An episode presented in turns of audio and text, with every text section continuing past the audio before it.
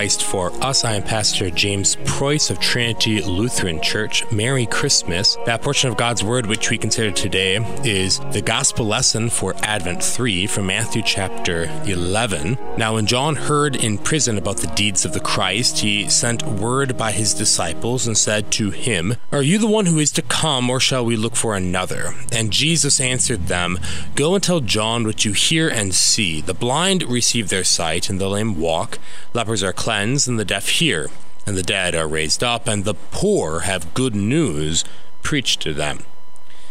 And blessed is the one who is not offended by me. As they went away, John, Jesus began to speak to the crowds concerning John. What did you go out into the wilderness to see? A reed shaken in the wind? What then did you go out to see? A man dressed in soft clothing? Behold, those who wear soft clothing are in kings' houses. What then did you go out to see? A prophet? Yes, I tell you, and more than a prophet. This is he of whom it is written, Behold, I send my messenger before your face, who will prepare your way before you. And blessed is the one who is not offended by me, Jesus said. People are quickly offended, and when people are quickly offended, they are difficult to live with. It can make you feel like you're walking on eggshells, trying to navigate around people you might get offended by what you say, your tone of voice, or how you look at them. We'd all breathe a bit easier if people would just relax and not get offended so easily. Yet Jesus does not teach us not to get offended at all. In fact, there are times when you should be offended you should be offended when people are mistreated and abused. Crass words and sexual immorality should offend you. Blasphemy, like setting up a shrine of Satan or to Satan in the Iowa Capitol building, should offend you. False doctrine should offend you. What should not offend you is Christ, his teaching, and his life. The reason why it is wrong to be easily offended is because people are often not offended for the sake of Christ, but they are offended for their own sake. They are offended because they think too highly of themselves. They're offended because they take themselves too seriously, and they are offended that others do not. But you are not taking yourself too seriously when you are offended at evil when you take offense at pornography, crass joking, and violence against the innocent. And you are not thinking too highly of yourself when you are offended at false doctrine which perverts the word of Christ so that people do not believe the truth. Christians should take offense at the things God takes offense at. Indeed, we were all taught this in our small catechism to take offense when we pray the Lord's Prayer, Luther's Small Catechism says, But anyone who teaches or lives contrary to the Word of God profanes the name of God among us, protect us from this, Heavenly Father. But blessed are you if you do not take offense at Jesus Christ. John sent his disciples to Jesus to ask if he was the Christ or if he they should look for another. Now John knew that Jesus was the Christ. He leapt in his mother's womb at the news of the Christ. He proclaimed him the Lamb of God who takes away the sin of the world.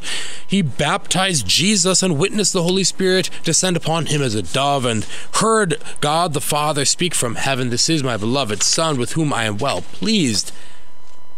But John's disciples doubted. So John, as many teachers do, asked them a question he already knew.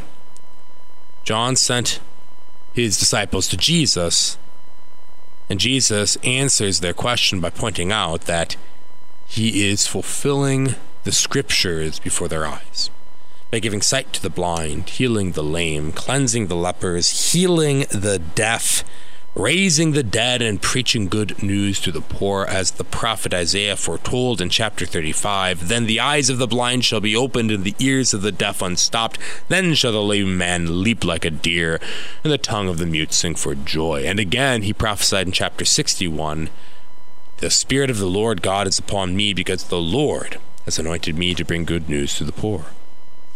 The scriptures are clear that Jesus is the Christ, God's anointed. Yet people still take offense at him because his his humble appearance and his ministry of grace. The chief priests and Pharisees were offended at Jesus because he was not what they expected. He did not come praising them for their religiosity. He did not come with power and might, but meek and lowly. They were too proud to worship him, who laid in a manger, who sat with sinners, who was hanged on a tree. Yet Jesus' warning is written for us Blessed are you if you are not offended by Jesus. Blessed are you if you are not offended that he tells you to repent of your sins and to consider others more significant than yourself. Blessed are you if you are not offended that he saves you by grace through his humiliating suffering and death. Blessed are you if you are not offended that he expects you to receive him through faith and not through sight. Those who are offended by Jesus will not receive him in faith, and so they will not be saved. They will be condemned eternally in their sin. Yet those who are not offended receive Jesus and are saved eternally. That is what it means to be blessed. If you are not offended by Jesus, then you will not be offended by John. John is more than a prophet who makes straight the way of Christ. In fact, all faithful pastors are more than prophets. The prophets looked into their own writings to see what person and time the Christ would come. Yet John does not prophesy of what he does not see, but he points his finger directly to Jesus Christ and says, Behold the Lamb of God who takes away the sin of the world. And this is the ministry into which all pastors enter, a ministry that is more than a prophet, because we are not servants of the old covenant, which was brought to an end, but of the new covenant, which is found in Christ Jesus. We do not need to guess which of David's sons will sit on his throne. That son has already been born. He has manifested himself to us, and we have seen his glory. The glory is of the only begotten of the Father, full of grace and truth. As the book of the Hebrews asserts long ago and at various times, God spoke to our fathers of old by the prophets, but now in these last days, He has spoken to us by His Son. The New Testament has completed the Old Testament so that the Holy Christian Church has God's full revelation of salvation.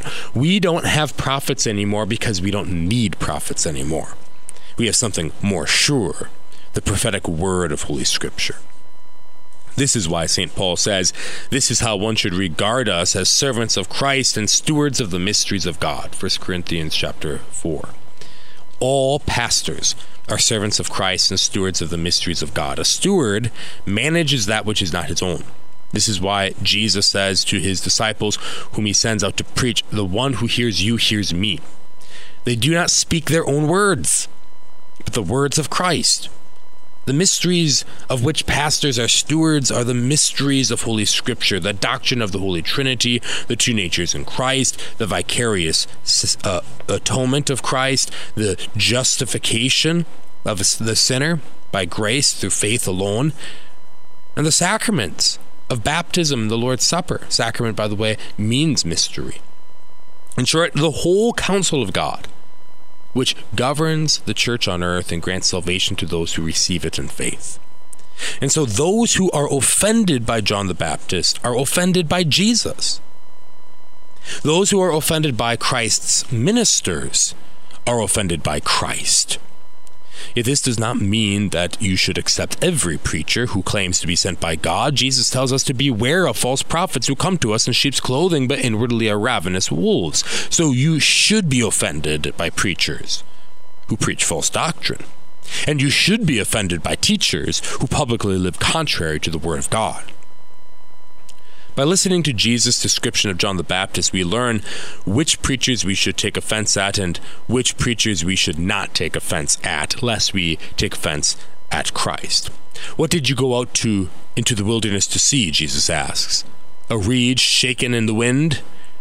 Reeds shake in the wind because they are flimsy and hollow. They are empty on the inside. A reed shaking in the wind is a preacher who has no substance inside him. He licks his finger, puts it to the wind, and preaches what he thinks his hearers want to hear. We see this among those churches whose preaching is markedly different than what they preached 50 years ago, 20 years ago. Homosexuality was a sin. Now it no longer is. 50 years ago, sex outside of marriage was a sin. Now it is fine. Five years ago, Jesus was the only way to heaven. Now there are many ways to heaven, and hell probably isn't real. Such reeds shaking in the wind should offend you.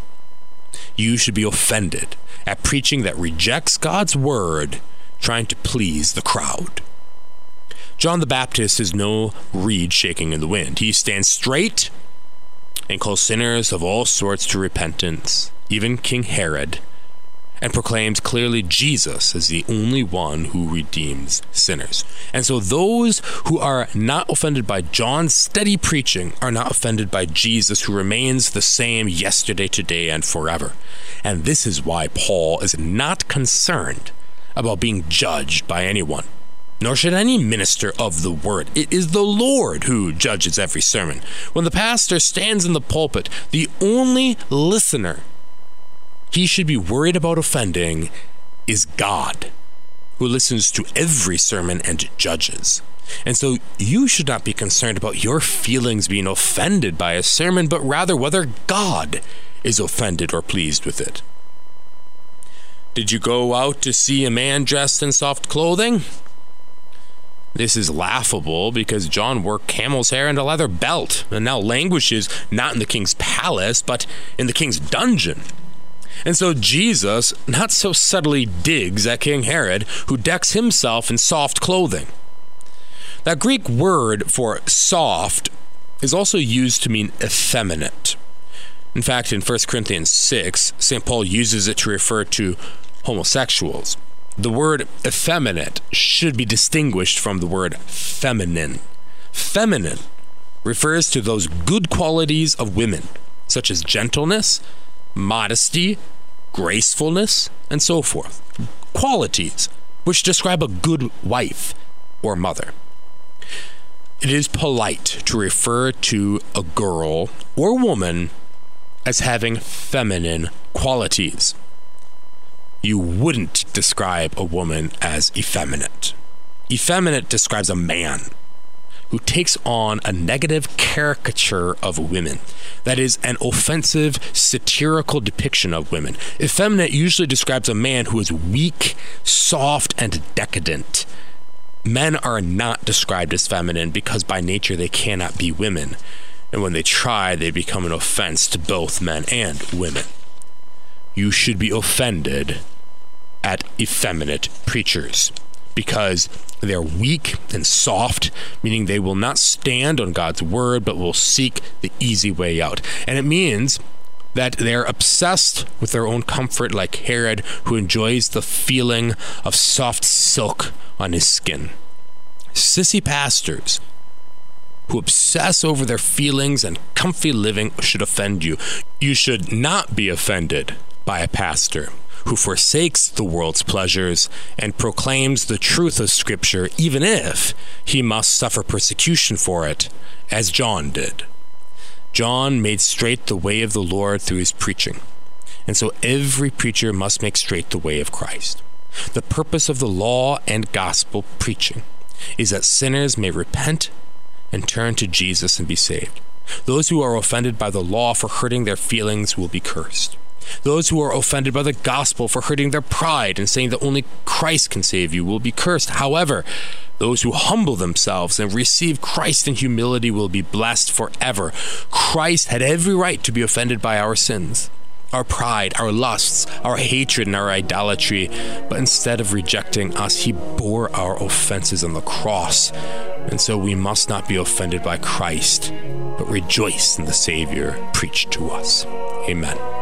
Merry Christmas. Please visit ChristForUs.org, and Trinity Lutheran Church invites you to come to our lessons and carol service tonight at 6.